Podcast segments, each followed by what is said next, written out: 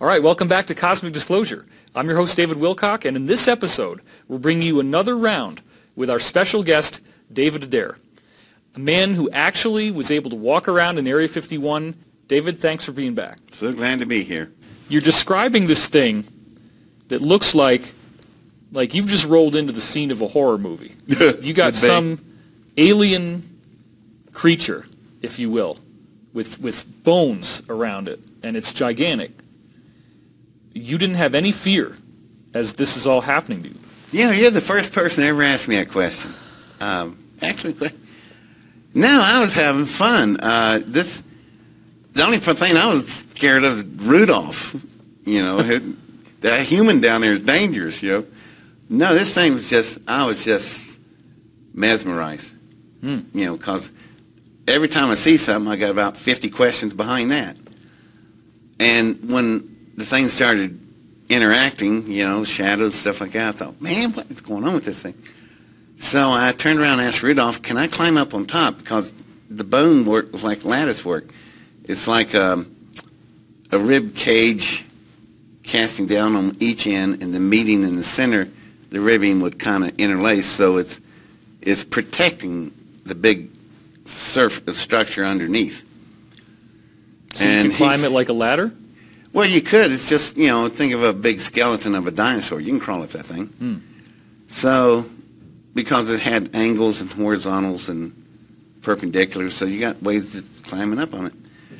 So I looked at Rudolph and said, can I climb up on this thing? He said, first thing you hear all the Air Force people, no. Yeah, go ahead. and I actually said thanks to him, and the only time I really thanked him. Um, so I crawl up on this thing, and as I crawl on the bone, wherever I'm touching the bone structure, nothing. But the big smooth area that's recessed inside that the bone structure is protecting, when you touch it, I, I swim with, um, go to a place where you swim with dolphins and all that. It felt just like a dolphin skin. Hmm. And you push hard, I pushed on it, it'd go in a little bit, and then it's just like rock. So it's like organic covering with steel or some kind of alloy on the inside. So were you about 25 feet up when you got to the top, off the ground? It's 15 feet high, 22 feet wide. Okay. I was about 15 feet up, about five foot more than a basketball goal, which is pretty tall. Yeah. I don't want to fall off. You definitely would feel it. Right. So I It crawl wouldn't, up on, it wouldn't kill you, but you would be hurt. You, you'd definitely be hurt. So I crawl up on top, but when I pull myself up, I pushed against that smooth area, and then the thing it started reacting. Wherever my skin would make surface contact uh, around my hand, cascading down its side would be these really pretty blue and white waves, kind of like that wave motion machine you set in front of executives to keep them calm. Little device you can buy. Blue and white as in like light, or what, what did it look like? It had its own luminosity. You could see it outside of, its, of the other material. It actually glowed a little bit Hmm. and would run down the side. You pull your hand off of it and would dissipate uh, at the most outer reach and then come back to where the original Hmm. contact was. And that'd be the final area that would dissipate. So, you know. Did you feel any electrical charge or anything as that happened? Any heat? No heat, but um, there was something going on because I noticed the harem arm standing up. Ah. So there's, but it wasn't any electrical charge. Maybe static, Hmm. but I didn't get a shock. But Okay. you could definitely feel something going on. And um, so I lift off of it, and I turned around and looked at Rudolph, and I put my hand on it, and they're watching it, right? And the way their faces look, it's, I looked at them, I said, I took my hand off, and I'm looking at their faces, and I take my hand back on it, and they're looking at it, and I went, y'all haven't seen this before, have you? Huh? And they got mad over that. And so apparently they can't get a reaction.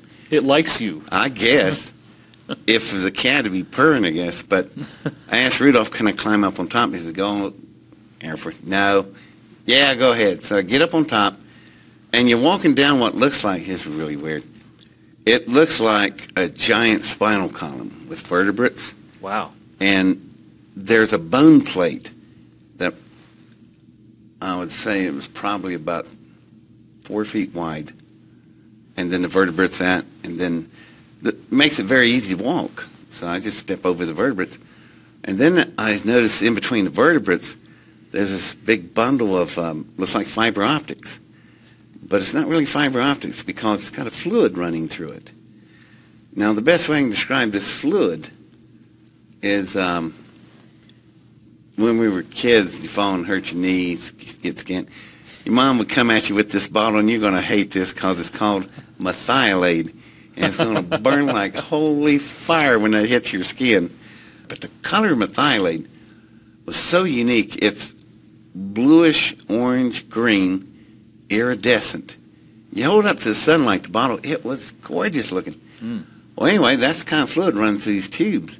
Weird. And they run all the way down the whole length of the spinal column, but then lean over and look down, and it's really cool. It's these fibers break out of the trunk case every other, uh, almost every vertebrate, and they spread out, running down its sides. And when you back up from it, like down on the floor, you can see it clearly. Then it looked like a human neural synaptic firing system. But you said they looked like fiber optics, so this that part doesn't sound biological. No, it's just reminds me of a, of a lyric heard in a song. Uh, partly fact, partly fiction, a walking contradiction. That's what this thing was. it's like was it was it breathing? That was something I checked for. Remember, I put my hands on it. Yeah. I was sitting there and I was re- being real quiet, and I was looking for a pulse. Right. Or breathing. Didn't feel anything. But by God, it wouldn't surprise me if it did. Yeah. If it sneezed, I wouldn't jump. you know. so anyway, I'm walking down, and I'm, I'm heading toward. I think of a figure eight, an hourglass. Mm-hmm. A figure eight where they cross over. Mm-hmm. Right at the crossover on, God, I don't know what's front and back on this thing, but side facing out to us, there was a hole that was deep. A hole? It, a hole. Like it had been shot and damaged? Yeah, and and to make things more confusing, and trying to figure it out, something machine-like, where you'd blow a hole in it, it's, the metal would be really sharp, shards, and hanging around the blast area. Mm. It'd be really sharp. I saw a picture once, and it looked just like this. When they fire a harpoon into a well, it has a grenade charge Hmm. And it detonates. God, what, we, what that must feel like to that well. But they blow a big hole in the well, and you see a big hole. And you see the blubber, right? Right. That's what this blast radius looked like. It really? looked like blubber, not shards of metal. And actually, that now that's starting to disturb me because sure. That looks like meat. And I thought, man, what? And yeah, you know, kept asking myself, it's like, no, it's machine. No, it's organic. No, it's machine. It's like you go back and forth mm-hmm. as you see things. So I lean over the side and look down the hole and um, and ask uh, Rudolph, can I take a look inside the hole? Are there any lights or controls or visible? No, it's dark in there. Okay. Which I don't know why I even wanted to go down in there. It's kind of nuts to think about it. Why you want to crawl in a dark hole? No kidding. Especially this is already like a scene from a horror movie, right? Like well, I figured gonna... I figure at this point it doesn't matter. I'm gone anyhow. So, so I asked Real, can I go inside this hole? Boy, the Air Force people went from no to definitely not to Rudolph said, quiet. Yeah, go ahead. And so I stepped down, and I'm expecting it to be mushy, you know, give way, but it doesn't. Did it smell like anything? There's another good question. Um, there was an overall scent to the thing. Um, I know this is going to really sound strange. It smelled like baked goods. Really? Now you expect some kind of chemical metallic odors and stuff, right? No, this thing smells like cookies. Hmm. I have no idea what that is. Weird. So I step on the all the torn flesh, blubber, metal, whatever, and when you step on it, it doesn't give at all. Uh, you can feel that it's like a, almost like a rubber real hardcore rubber, like a rubber on a tricycle tire. Mm-hmm. You know, and I thought, man, what is this? What is this thing made of? So I step down, I squat down, and just slip. And just as soon as I get to the event horizon of the area, a light comes on inside. It's like a blue light, Really? very light baby blue. And you can see things down in there. And I'm looking at this going, oh man, what, whatever interacts with this thing, it's got to be a bipedal anthropoid because there's a the floor has a platform that drops off. There's a chair, like chairs we're sitting in, and you see our feet are here. So that means we have legs and knees bent. So whoever is fooling with this thing is built like me and you. Same size body, bigger, smaller? Same, about the same size. Okay. a little bit bigger so it can accommodate you with, uh, you know, some comfort. So I slide on down in there, and um, um, this is where it's really interesting. Apparently, this is a power plant that would be inside a spacecraft, or what it's got to be. Blast came through the hull of the craft, came into the side of the engine, blew its way into this area, and what I think this area is is a diagnostic center. It's where maintenance people or crew members would sit down in this chair. There's no chair there because you can see some outlines, remnants of a chair, but the blast came through, come through the wall, through the chair, taking it out, into the, this wall, About how big is this room that you're in right now? about the area between me and you, Oh, so it's pretty small. like a like a cockpit. Okay. So, um, but this wall over here on the right, you, you're sitting down, there's like an observation window, which I thought was the coolest thing, because if it's running, that means you can see the plasma flow in this thing. That'd be so Oh. cool. How cool would that be? But the blast went through the wall, and next thing you encounter would be the electromagnetic shielding, the fields. Well, whatever blast through there, it either the wall, the field stopped it, or they both stopped at contact. Because as soon as this made contact, simply because that kind of blast occurred, and the rest of it's intact, uh, you would have to shut down in a picosecond, about a trillionth of a second. Otherwise, the engine would have been vaporized by the heat that's inside the plasma fields, hmm. inside the electromagnetic fields. Nothing would survive. So it shuts down real fail safe. That's how you shut it down in emergency. So if somebody was shooting at this thing, they knew exactly where to hit. Wow. I mean, within an inch, they knew exactly where to hit this thing to shut it down and still keep it intact. Did you look for a control surface with the seat? Yes, I did. Matter of fact, I sat down what was left of the chair, and right in front of me are these two big pods, about the size of a volleyball if you cut it in half. Hmm. And they got indentations, and it's where your digits go. However, it wouldn't be like that. The only way you get your hands into it, us, you got to put these two fingers together. Hmm. So that's what you got. And then you set it down, and you'll sink down till the top of your hands are even with the surface of the pods. Are you saying that there was more width in the area where your two fingers go together? Yeah, just enough for you to sink down into it Oh, to where the top of your fingers are now flush with the pod. okay, okay. So, so that's obviously that's what you're supposed to do. Well, now this is interesting, David, because this sounds very, very similar to what Arnold Schwarzenegger puts his hand into at the end of Total Recall. And I'm wondering if they might have borrowed that from you, because you might have done this testimony Oh, yeah. before they made that movie. I remember seeing Except that. his, it's these two fingers in Total Recall that he does, not these. But it's very similar sounding. Yeah, well, this is how I did it. And- Okay. Yeah, but if I remember recall right, next thing didn't happen. I sat down, I finally get my hands settled in, and no sooner than I get them all settled, I thought, well, this is cool, it fits. These interlocking rings came up like um, I saw a Batman movie with the Batmobile, and its shield, it, it go chink, chink, chink, chink, chink, you know, it's covered. Well, that's what it did. Except it was faster than a Batmobile. It just went, you know, ding, ding, ding, ding, and it was all the way up to your knuckles. Wow. And this thing has got you.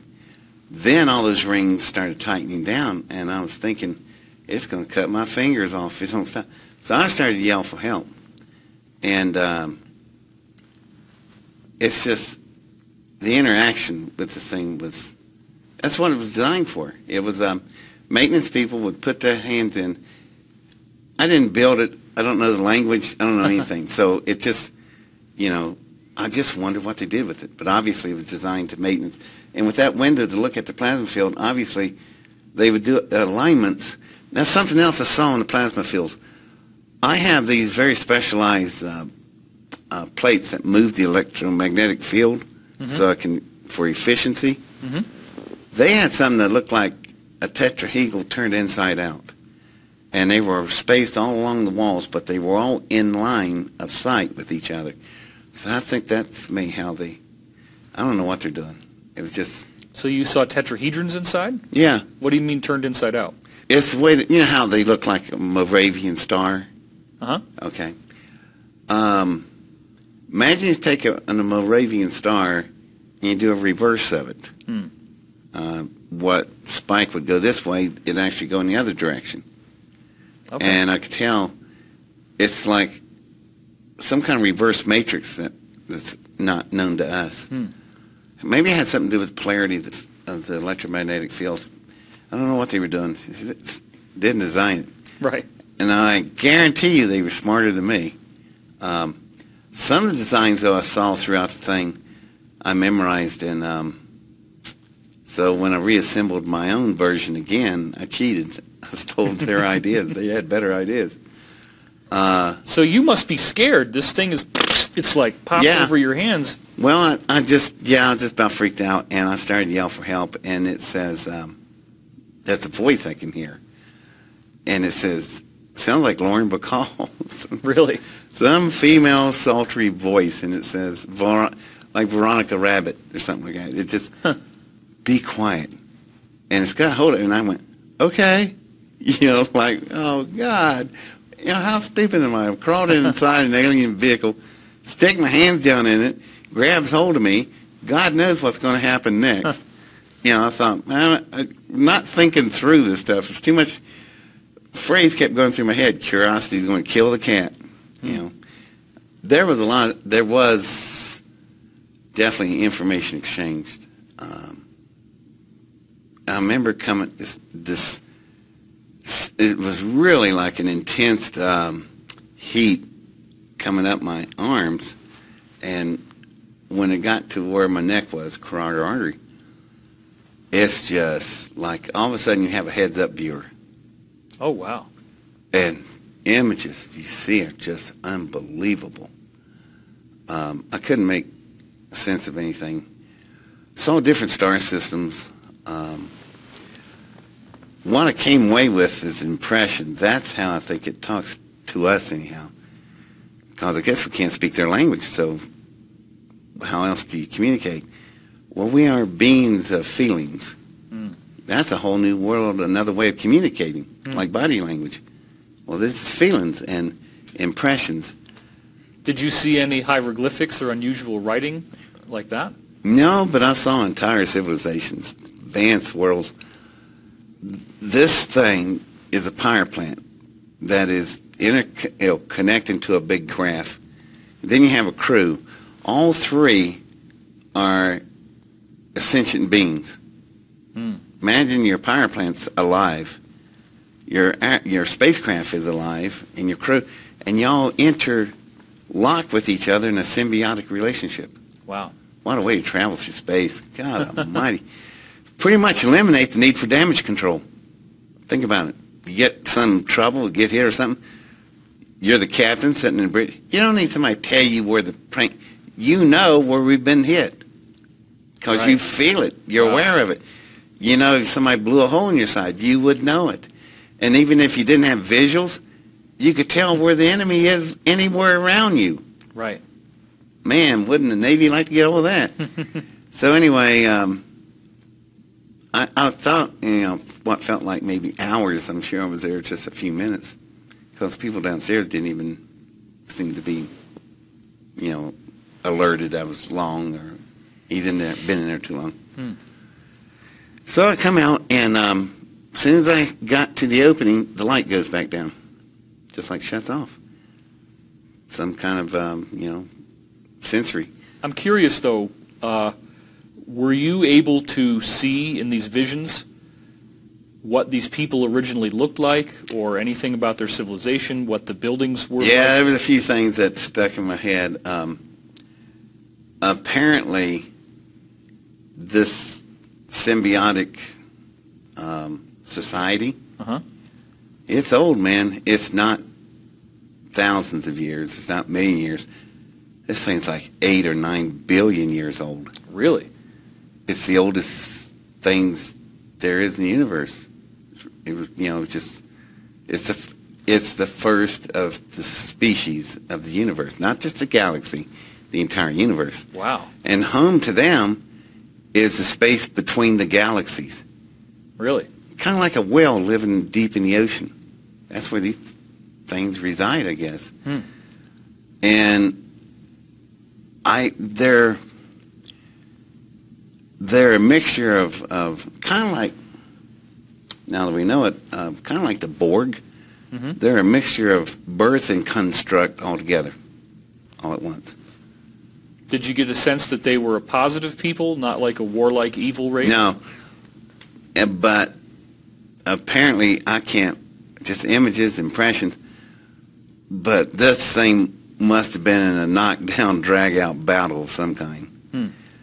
And it got wounded, and that's the best word for it. It got wounded uh, in a conflict, and so it's looking for a place to land, you know, repair itself or heal, heal up. I don't know what it's done. Hmm.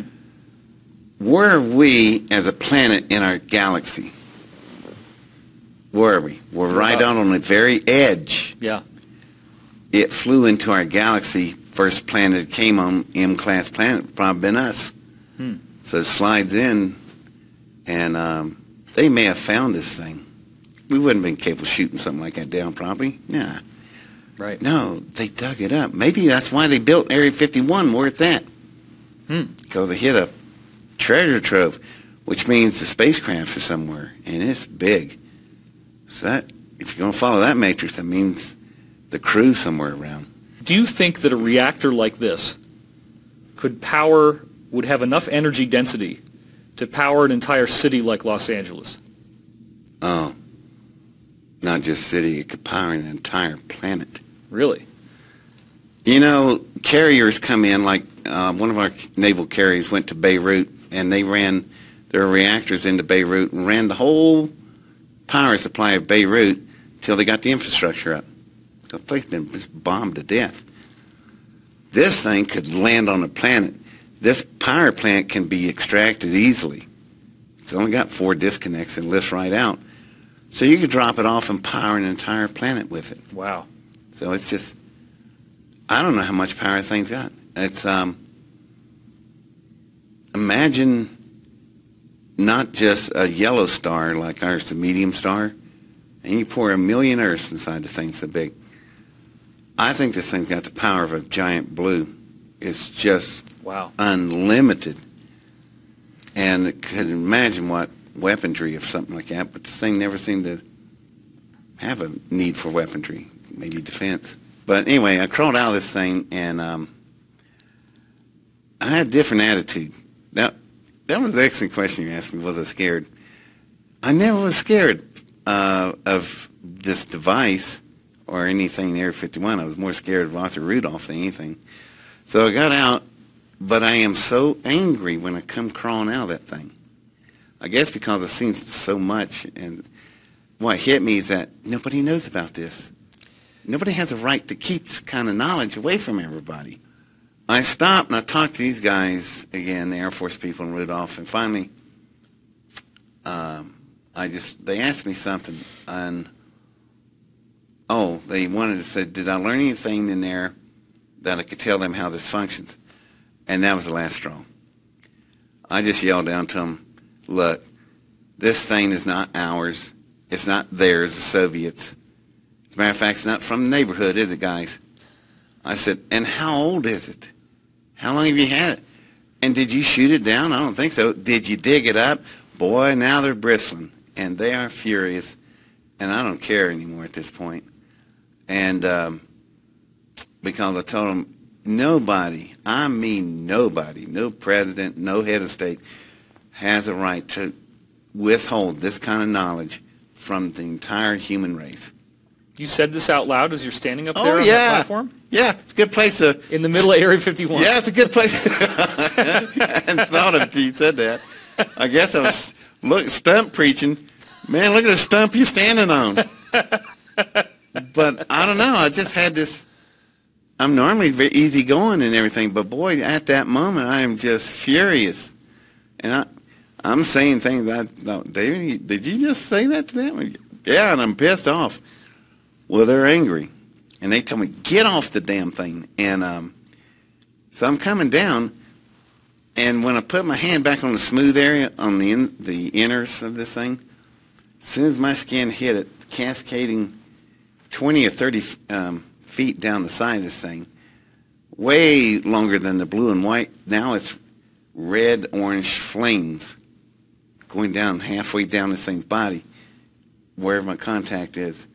I pulled it back, slapped it on again, and it's there. And as I'm marveling at what's happening, it starts retracting back down, then turns back to blue and white because I'm coming down. This thing is not heat sensitive recognition alloy. This thing is feelings recognition. This thing feels me. It knows when I'm easy going and when I'm really pissed off. It's, it's how in the hell does it do that? It's interacting. Well, anyway, we come down off of the um, the engine. All they tell me is uh, get on the cart. On, get in the back. you know, just real curt. So I get in the back and I'm facing outward and they're driving forward. And we're going back up the causeway, back up to the elevator so we can go back up to the roof, mm-hmm. desert floor. And that's when I hear these guys whispering because the wind's blowing past them, past my ear. So I can hear them. They don't think I can hear them, and I can hear everything. And they're saying, you know, we got to get him to help us figure out how this engine works, or get him to replicate another engine like mine, so they can have one to take apart and one to um, have working. That way, they have um, a completed cycle, and they can start mass producing. And they said they need it for the first strike fleet. And I'm going, God, how many do they plan to build? Well, how many nuclear warheads did we have in 1971? 4,000? So they want my speed. That's, that's, how do you, Right. how do you win MAD? MAD, mutual assured destruction. It's what we live under, have lived under since the Trinity test. The only answer to winning MAD is speed. Whoever strikes first and strikes the fastest wins. Right. And I just gave them the vehicle they need. Oh, wow. And I thought, I'm trying to build you a power plant. You want to go nuke half the planet because they're not thinking if you nuke the Soviets, who do you have to kill that same day? China. Now you're looking at 50% of the population of the planet. So what you're talking is a worldwide military coup and we will be reigning kings. That's horrifying. That's worse than the Germans. And um, now I'm getting even more pissed because I'm trying to give you unlimited energy, clean, change the carbon footprints. I'm not a tree hugger. I'm a science person. You know, I build things. But this is good for you, your kids, your grandkids. You'll you bring carbon footprint to a halt. Another thing this engine can do, I can go send one over to Yucca Mountain, burn all of its waste into my reactor, give you energy, and get rid of the waste forever. I mean, man, this thing could really change this place. Hmm. And here they want to make a weapon system out of it so we can, so that's all they think. When you first discover nuclear power, what do you do with it? Build a, a nuclear power plant? No, you blow a hole in the ground. You know, so it's just really pissing me off. So um, now I'm riding up to the surface on the elevator and I'm thinking, I got to blow my rocket up. This just sucks. It took me 26 months to build this thing. It came out of me. It's like you it's like you have a child. And now, because of their moronic ways, you're going to have to kill your child. Hmm. That sucks. So I get up to the hangar Now, floor. now, Curtis LeMay was one of the Joint Chiefs of Staff, Right. I believe, during John F. Kennedy's administration. That's right. Yeah, so you're talking about the highest levels of the American command structure that want to use this for first strike. That's correct. I can see where you're going with this. I don't want to tell you, man. I'm just an average guy, and I just realized everything's getting perverted. They just want to do destruction. Just, how much have we learned from all the wars? Not a damn thing, mm. except how to kill more efficiently. So here's the here's the problem I'm with. How do you blow up a rocket on a top secret Air Force base and you got nothing but your clothes? What are you going to do? Mm. So I'm sitting there trying to think. I thought, oh, God, come up with something. I can't let him walk away with this. So I saw the answer. We pull up the elevator, levels out up at the top. We're back in the hangar. So I walk over to the hangar doors, and I look down at the wheel. There's a hub. So I just kind of lean down like I'm sitting against the door and reach down and I get a handful of graphite grease. Ask anybody what happens when graphite meets deuterium. It's a violent reaction. So I start screaming and hollering, I'm never going to see my rocket again. You're going to take it away from me. Just be a whiny little thing. Because Rudolph can't handle that. I said, at least let me see it once for it. And he told the two guys, take him on the cart and go out there and need to check the, pith, you know, the engine out there anyhow. So we went out there, just me and these two guards. So we drive up. I said, you know what, you guys better stay in the cart here. I, this thing may be leaking. Them guards aren't going to move. So I get out, I go in, I open up the induction chamber, slide in the graphite. It's going to be pulled into the cyclotrons, and the cycle will start up 90 seconds. Hope that's enough time. Oh, wow. So I set it for 90 seconds, close the door, and you hear it winding. I turn around to the guards and go, oh my God, it's leaking. Did you hear that whine? Yeah, it's going to detonate. We get in that car, and man, they are leaning forward, you know, to see how fast they can get. We were just touching high spots on the ground. You know, oh my gosh. And he asked me a really good question, like you asked. What's a safe distance? And I'm sitting there going, if it goes, oh God, if it goes nuclear, I went, Chicago? and the guards look at each other and they lean forward. You know, just, we go hell flying through there, and um, more likely to be killed in this damn cart than the blast. But when we get up to the hangars, and boy, piss them, she detonates, and um, it blows a hole the size of a football field, about 100 feet deep. Did not go nuclear. Oh, wow. Just convention, but biggest piece they found out there, about the size of my thumb. But how, how, loud was it? Did you have some hearing oh, damage? As a matter of man, that, those are fabulous questions you ask. Um, yes, I have permanent hearing damage in the ultrasonic range in both ears forever. Wow. Um, kind of handy though. I could be laying in a room and there's a cricket. I can't hear it. Anybody else is going, God, I can't stand that cricket. what cricket? You know, and uh, we hear in mid-range and low range. I'm fine. That's, hmm. but the ultrasonics, gone. Wow. Um, nobody ever asked me that. Uh, so it's real. This is real stuff. Real permanent damage. Real yeah. reactions. Um, so even the audiologists, when they take my reading, they went, "Man, what, what hit you?" I said, "Why?" He said, "The way your your inner ears and stirrups, it must have been an ultra high pitch. Must have been one whale of an explosion." I went, yeah, it was. So anyhow, get back up there, and now I'm going to show you how smart Rudolph is. He's just looking at this, you know, mini nuclear cloud out there, and he looked at the guards he, and he said, "What happened?" He he says it was leaking. Now he knows these things don't leak, so he's looking at me, and he grabs my hand and rolls a hand over, and he looks at the hangar door. That's fast. And wow. he just looked at me and said, very clever. And then he just hits me so hard, my lower teeth push through my lip, and I'm hit the ground. Oh wow!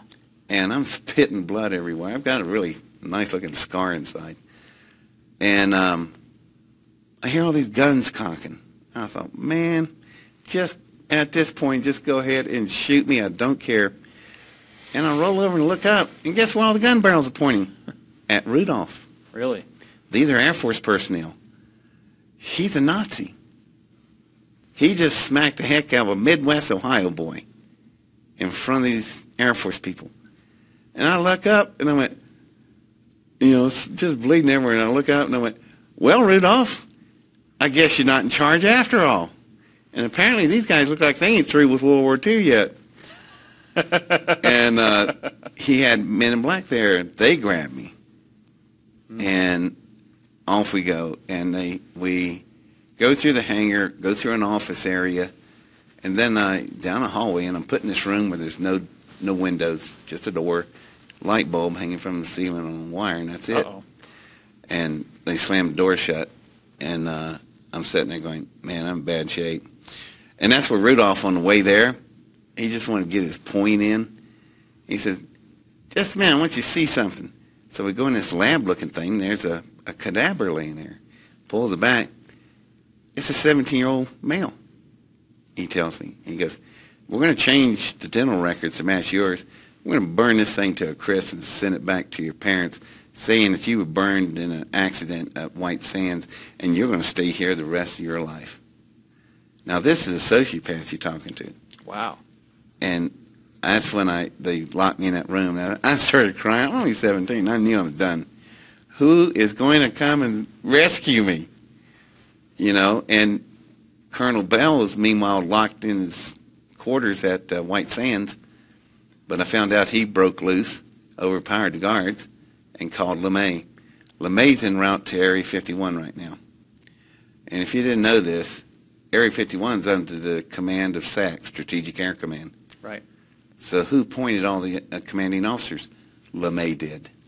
Hmm. So he ain't asking. He's just flying straight in. And I hear a lot of ruckus out in the hallway.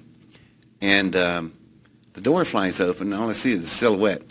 Big square shoulders, and somebody doing this with a big stogie. And if you ever seen any pictures of LeMay, you would go, that's Curtis LeMay.